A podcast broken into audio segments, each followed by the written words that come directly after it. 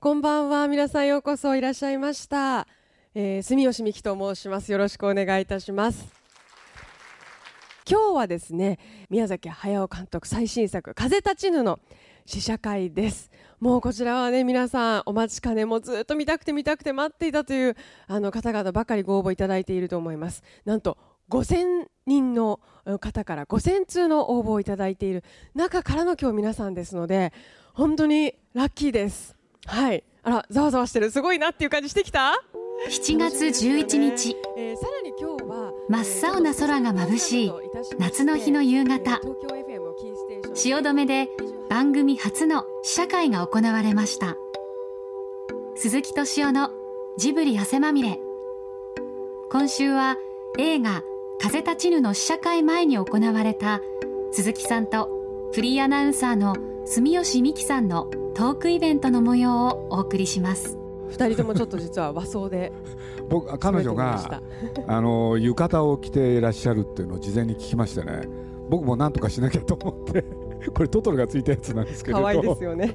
着てきました。いじゃあちょっとおかけください、やでもそそれもさることながらね、はい。ですごい懐かしい場所で。えでどういうことかっていうとね、あのーかつてね徳間書店っていうのはここにあったこのビルだった。そう、うんうん。これでこの場所でねその社員総会っていうのをやってましてね。ほんでその社員総会で僕みんなを前にね社長の後にねいろいろ喋んなきゃいけなくて、うんうん。俺でここへ来てねよく喋ってたんではあ。今ちょっと懐かしいっていうのじゃあのバリバリお仕事の場ですね。いやまあそうなんですけれど、ねなんかちょっとねこんな場所だったんですね。なんてこんなって言っちゃいけないけど。今日はもうあの映画を待ちに待ったというあのはい。ご応募いただいた皆さんがお座りくださっていますけれども、本当は僕らが引っ込んで早く映画見たいですよね。そんなことないってくれてくだ,、くださっているありがとうございます。風立ちぬ5年制作にいやまあそれちょっと大げさなんですけれど、宮崎駿が要するに最初ねこのゼロ戦を作った設計者、うん。堀越二郎の話を思いついてこれであるねその模型雑誌にねはい。連載を始めようって思ったのが5年前。そうなんですね。そうなんですよ。はい。これでまあそれはまあ宮さんがねまあこれあ今思い出したな。あの5年前ねこんなことがあったんですよ。こんなことっていうのはねあるね僕の親しいあのテレビ局の映画のプロデューサーがですねあの人事異動で降格になってねえこれ で、えー映画をいろいろ作っていくってことがね困難になった時があってね、はい。これで宮さんが要するにその人を慰めるためにね、うん。ゼロ戦の作った人の映画でも作ったらどうだっつってね。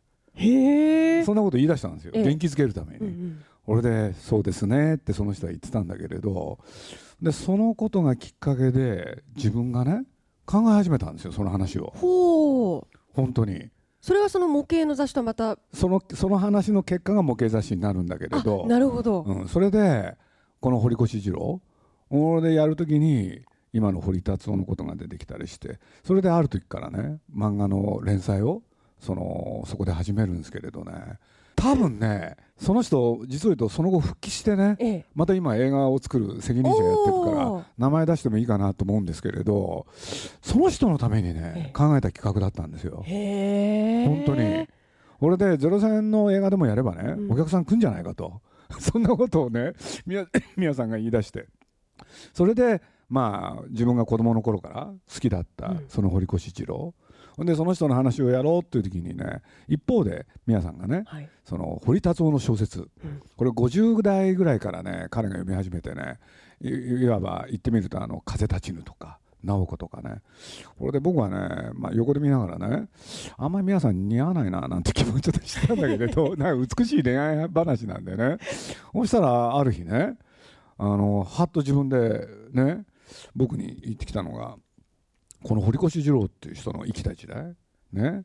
まあ、日本でいうと1920年代から30年代昭和の初めなんですけどね。それと堀越二郎っていう人が生きた時代。そしたら同じなんだよって言い出してね。へえ。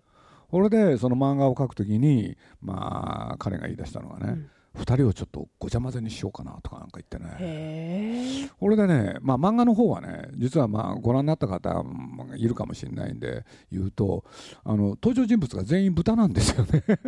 そうなんですか？そうなんですよ。人間出てこないんですよ、ええでこの人たちがなんか大真面目にねドラマをやってくんだけれどあの、まあ、もう一つ説明しなきゃいけないのはなんていうのかな皆さんはその戦争っていうことに対してね、うんうん。まあ、実はすごいなんていうんですか造形が深い、はい。うん、でまあ僕はそのことを知ってるっていうのか、まあ、今までねあんまり彼そういうことをね世間に言わなかったんですけれどそのまあ彼昭和16年生まれで、うん。俺で彼いろんな本読むんですけどね。それから画集とかいろんな本見るんだけれど実はちょっと誇張するとね彼の読んできた本って半分が戦争関係なんですよ。あそうなんですか。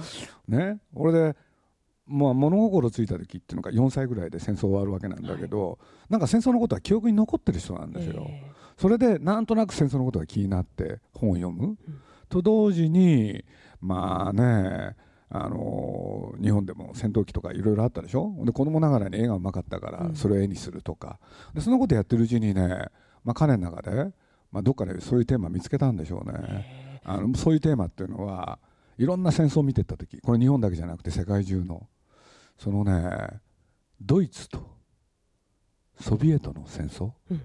これねあの独ソ戦っていうんですけどね、まあ、実を言うと20世紀でいろんな戦争があったけれどこの独ソ戦っていうのがね、え多分一番悲惨な戦争？ほこれでね言われてんですよ。これそういうことまあ本当正確には分かんないんだけれどね。およそ2000万人の方が亡くなった。う2000万人。そうなんですよ。一番悲惨な戦争って言われてるんです。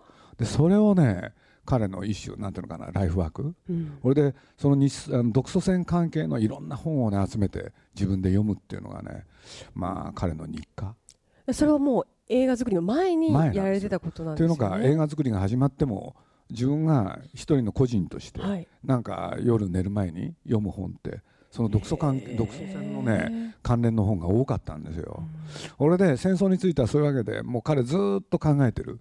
ただ彼はねまあ映画監督としてうん。映画を作る時はそれこそナウシカとかね、ラピュタとかトトロとか、まあ、そういうものを作るべきであってその戦争関係のものは一切ね、えーお自分がそういうものを好きだっていうこともお首にも出さない、そういうふうにファンタジーの方に行くそうそうそうそう。まあ両方好きだったんでしょうけどね、うんうん。俺でねもう一つのその戦争関係の方はね全然世の中に出さなかったんですよ、ところがその漫画が始まったでしょ俺でまあ僕なんか横で見ててね読み始めたらむちゃくちゃ面白いわけですよ。で面白いからね。まあ実はあれは2010年かな。まあ皆さんにね次どうしようかって話なんだけどって言われた時にねこれやりましょうよっ つって。企画決める時って大概数秒なんですよ。ええ。ひらめく感じ。そう。あ例えばハウルなんかもね、うんトイレで2人でね「鈴木さんどうしよう」って言うから「ハウルじゃないですか?」って言ったら「やっぱりそうかな」って「じゃあそうする」って言って、で「じゃあ」って。でこれ決まりなんですよ。大体こうやって決まってきたんうんうです、ん。でも今回ばかりはね真面目な顔になっちゃってね、ええ鈴木さん何考えてんだと。あれはあの漫画はね俺は趣味で描いてると。うん。その趣味を映画にするっていうのはねありえないって。そこで書くことは世間の人は知らないっていう自信があったんですよ、うんところがまあ僕は横にいてその雑誌毎月ねなんとなく見てて俺でねどの戦闘機がどうしたとかねドイツにこういう戦車があったとかでまあガンダム関係とかねまあそんなことばっか書いてある本でねまあ普通の人が読む本じゃないんですよねその雑誌は。あんまり言っちゃうと申し訳ないけれど関係者のいたい人がいたらすいません。それからその雑誌のファンがいたらごめんなさい。でも要するに本当に好きな人だけに読んでくださいっていう雑誌だったなんるですよ。ね。まあでもで映画はもっと本当に一般の多くの方が見るものですもんね。だからそれはね区分け区分けしてやるんじゃやった方やるべきだっていうのがね彼の考え。はあ。でも私それあの今回はゼロ戦とかはい。設計者聞いてて戦争映画なのかなってやっぱり思ってですね、うん。私もあの、事前に試写会でうん。実は見せていただいたんですけど、印象はでも全然戦争映画ではなく、私がね感じたのは一編の詩のような作品だって思いました。映画の方はそうなりましたね、うん。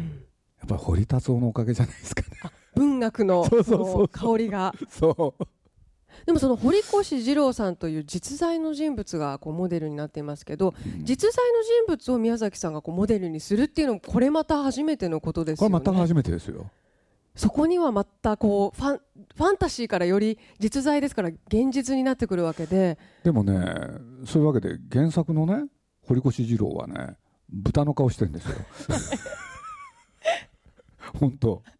登場人物ほとんど豚なんですよで直子さんだけはなぜか人間なんですけどね、うんうんうん。なんかそこら辺はねうまく説明できないんだけれど彼の中でん。素直に人間にしたくないっていう気持ちがあったんでしょうね。で今回映画で人間にしなくてはいけないということでここきっともしかしたら宮崎さんの中ではハハードルといういやかすごい大きなハードルだったと思います。人間だとしたら、うん。堀越二郎をどういう顔で描くかって。これは悩んでましたよね。はあほんで大きく言うとね2種類描くんですよ。彼彼ね主役の顔を描く時って特に男性に関してはね、必ず2つ描くんです。へえ。ほんで簡単全くに言うと違う感じの。違う違うんですよ。で何が違うかっていうとね、顔の形。形？一つは、まあ、ポスターその他で皆さんね見ていただいて分かるんですけれど面長。うん。もう一つはね顔が横に長いんですよ。へえ。でこの二重のうちどっちにするかって悩むんですよ。それどういうことなんでしょうかね、それを2つ書いてね、ん。スタッフのところへ行ってね一人一人に聞くんですよ。どっちがいいかって。必ずそうなんですよ。へえあのートトロのねうん。お父さんの時も同じことやってました。あそうなんですか。あれもね結果は細細表になったんだけれど元はね顔が横に長いんですよ。はあ。これでこれはね分かりやすいんですよ。宮崎駿の顔を思い浮かべてください。違い面長じゃない？ます。よ何え本当？何言ってるあれおひおひげとこの人どうかしてる？顔が横に長いでしょ？あそうそうかしら。そう。おひげと白髪のこう素敵なイメージで。だからあれでええ。横に長いのをごまかしてるんですよ。じゃあ私ごまかされてたのかな？そうか自分に似せて横にちょっと長い顔をいつも最初まず描くけれども。本心はねみんなに言ってほしいんですよ。この横に長いのがいいって、誰も言ってくんないんですよねこれ。じゃあ今回も縦の方がいいっていうことになってしまって。ほんでまああのよく見せてくれるんですよそういう時「鈴木さん顔これでいいかな」って。でまあ僕はねそういうこと知ってるから。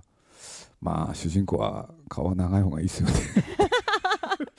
あとあの私すごく実は気になっていたことがありまして。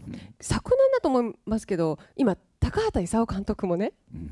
秋公開の「かぐや姫の物語」をはいまだあの作ってらっしゃるというこことなんですけれども。表してるんで、はい、そのお二人が同時にこう制作をするのがかなり久しぶりで中央線を挟んでものすごいライバル意識が飛び交っていてあの鈴木さんはその両方をこうケアするので大変とおっしゃってたんですよ当時。ああ言ったかもしれないですよね。その後そのお二人のライバル意識みたいなの映画制作進むうちにどうなって今どうなっているのかと。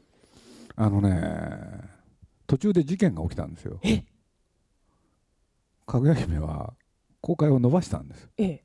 要するにあれかぐや姫と風立ちぬってね実は7月の20日に同時公開の予定だったんですよ。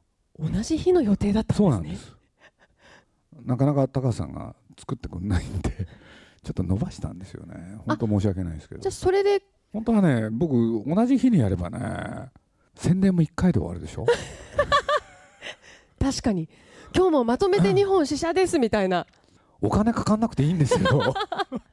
僕お金をねちゃんと見なきゃいけない立場なんで。だから2本同時同じ日にやればね随分節約できると思ったんですよ。ところが全然言うこと聞いてくれなくて。だって僕は高橋さんに「かぐや姫を作ってください」っえて話したのは2005年なんですよ。ええ？8年前？そうなんですよ。で僕は本当はねもっと早く作ってほしかった。はあそれで「風立ちぬ」の前に公開の予定だったんですよ。ええでやってるうちになんか並んできたんですよね 両方が。それでじゃあ同時公開に。同時公開にしようと思ってたらかぐや姫がね追い抜いちゃったんですよ。うさぎと亀みたいな、まあそうなんですけどね。ねそうなんですみよ宮崎さんはその作る過程で最終的にそういう高畑さんの存在っていうのを今回の作品では何か意識したエピソードとか。いつも意識してますねじゃあ関係なくいいつも意識されてる？あのね2人の関係をね話さないとちょっとピントから来るのが難しいんでしょうけれど宮崎駿がこの世界入った時、うん。あらゆることをね手ほどきし教えてくれたのは高畑勲なんですよ。つまり宮崎駿にとってはね高畑さんっていうのはね師匠先生、で後に一緒に作品作り始めるでしょ？それで仲間になってくるんですよ、だから師匠であり先生であり仲間であり兄貴でありそういう2人なんですよ。あでその関係がねもう50年一緒にやってるんですよ。50年。わかりますか？50年。皆さんが生まれる前なんですよ。ーまあいろいろありますわね。それいろいろあったんですよ。こういう場で言えないこと。が へえそうか。でもあの今回宮崎さんだけでなくあのなんていうかスタッフの皆さんもかなり並々なるならぬ意気込みで、えーこの作品にのろん臨んだと伺ったんですけれども。いやあのね高橋さんというのは、まあ、実は業界では、まあ、大変いろんなスタッフの信頼が厚くて、はい。まあ、実はですね日本中のそのこれっていうねすごいアニメーターって結構いるんですけどね、ほとんどが今ねこのかぐや姫に集まってるんですよ。ええ。かぐや姫に。あれ？みんなね高橋さんって久しぶりに作るでしょ、はい。そのみんなね高橋さんのやつやりたいっつって。でその結果ね風立ちぬには誰も集まらない。あららららら。そういうことも起きちゃったんですよね、じゃあもう残った方はうん。2倍まあ3倍の働きみたいな。ジブリあの宮さんの作品は本まあなんていうのかな。ジブリの中のスタッフでやる、俺で高橋さんの方はその外注っていうのか外の人たち？そうしてまあ上手い人たちがねみんな集まってきたんですよ。これでなんていうのかな？一回は高橋さんの作品やってみたい？っていう人が次から次へと集まって。そんなね人を集める人なんですよ。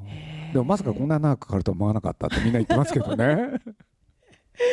あの風立ちぬの映像が心に残るというシーンがたくさんあった気がしまして、どっか残りました？うん、例えば緑の美しさとか あの空の美しさとかなんかこう、まあ、昔の日本ですからうん。日本が今、まあ、こう大気汚染とかそういうことで少しずつ失いつつあるもののああよかったよなっていうものが。さっきもねちょっと彼女とね話したんですけどね。ロシアにレビタンっていう画家がいるんですよね。この人はね風景画家。ですごいいい絵をいっぱい描いてるんですよ。そっからちょっと参考にして。日本の空と思ったら日ロシアのエッセンスも宮崎さんは大事にされて。でその人雲がうまいんですよね。空に浮かぶ雲。あの、宮さんねうん、皆さん自身ね雲ですもね、うんん、あの実は彼の毎日の日課ってね、まあ、ジブリって3階建てなんですけどねその屋上へ毎日夕方になると来るんですよ。へで何のためかって雲をね観察しに来るんですよ。で今日はいい雲だって言うとねいろんなスタッフ呼ぶんですよ。う、んうん。毎日見てますね。うん、呼んで？呼んで観察させるんだどうだ綺麗だろうって、あの、書くために？うん、で目に焼き付けろって、へうん、え、で目にね覚えろって。うん。うん、それはやってますね。でもそのレビタンっていう人ねこれ本当にぜひ機会があったら見てください。皆さんもぜひねロシアのねレビタンという人です。でこの人ねいっぱい絵残したんだけれど、まあ、ある時期のロシアってねすごいいい絵がいっぱいあるんですよ。でそういうことで言うと僕らねそういう絵も随分参考にするし、うん、40歳で亡くなっちゃったんですよねこの方。へ今回の企画ってね皆さんはいろんな人に言いまくったんですよ俺はこれは本当はやりたくなかった。ーえ。鈴木さんがねうるさく言うから仕方なくやってるんだと。でスタッフにもそんな説明しながらね絵コンテ書いてたらね実はあの濃厚な濃厚ってちょっといやらしいですよね。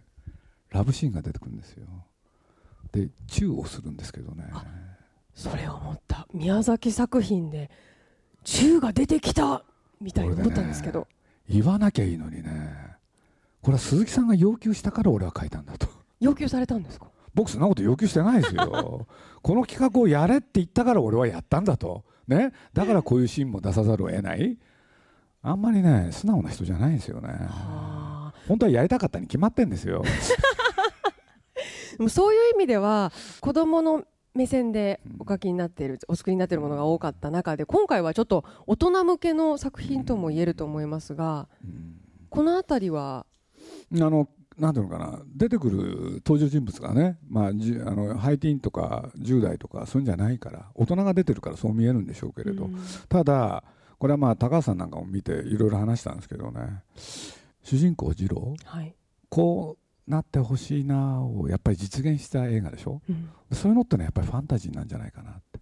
だから宮さんという人はまあもともとファンタジーが得意ですけどね。やっぱり大人ものを作る時にもそのファンタジーの要素は忘れないっていうのかな、うん、だから僕まあ見る前にね皆さんにこんなこと言っちゃうとあれだけれどこの映画ってねもし僕が中学生とか高校生だったらむちゃくちゃ感動するでしょうね。だってああいう大人になってみたいってそういうこと思わせてくれるもん、うん、ときめくかもしれないです、ね、そう。現在大ヒット全国上映中の宮崎駿監督最新作「風立ちぬ」はゼロ戦の設計者堀越二郎と文学者堀達夫。同時代に生きた実在の2人を融合させた青年技師二郎の半生を描きそしてヒロイン直子との切ない恋の物語です。感動しました。とても良かったです。風景がすごく綺麗でした。全てが本当に美しい映像だったんでなんかちょっと恥ずかしいですけど気づいたら最後ちょっと涙が出てたっていうところがありまして。楽しかったです。キスしたところ。純愛物語っていうところですね。なんか忘れてた日本が見えた気がしました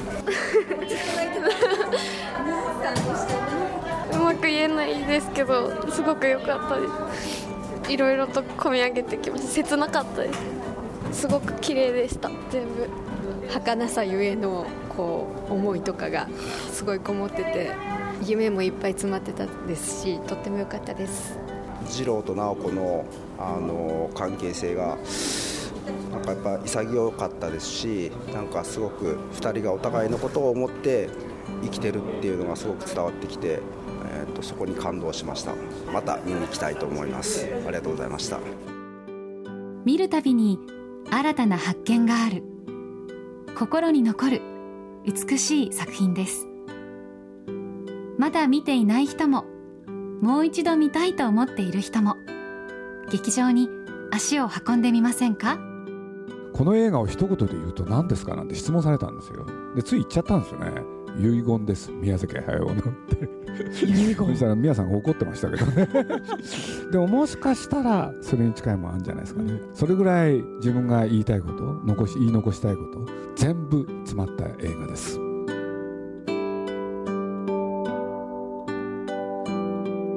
ここで番組からのお知らせです。番組本鈴木敏夫のジブリ汗まみれ。1と2が現在好評発売中。番組のベストオブベスト回を厳選し大笑いから感動まで番組の面白さがたっぷり詰まったシリーズとなっています。先月発売された第2弾は浦沢直樹さん押井守さん松任谷由実さん手島葵さん岩井俊二さんなど過去に番組出演された方々の貴重なインタビューが収録されています。ぜひお近くの書店でお求めください。鈴木敏夫のジブリ汗まみれ。この番組はウォルト・ディズニー・スタジオ・ジャパン。町のホットステーションローソン。アサヒ飲料。日清製粉グループ。立ち止まらない保険。MS&AD 三井住友海上。au の提供でお送りしました。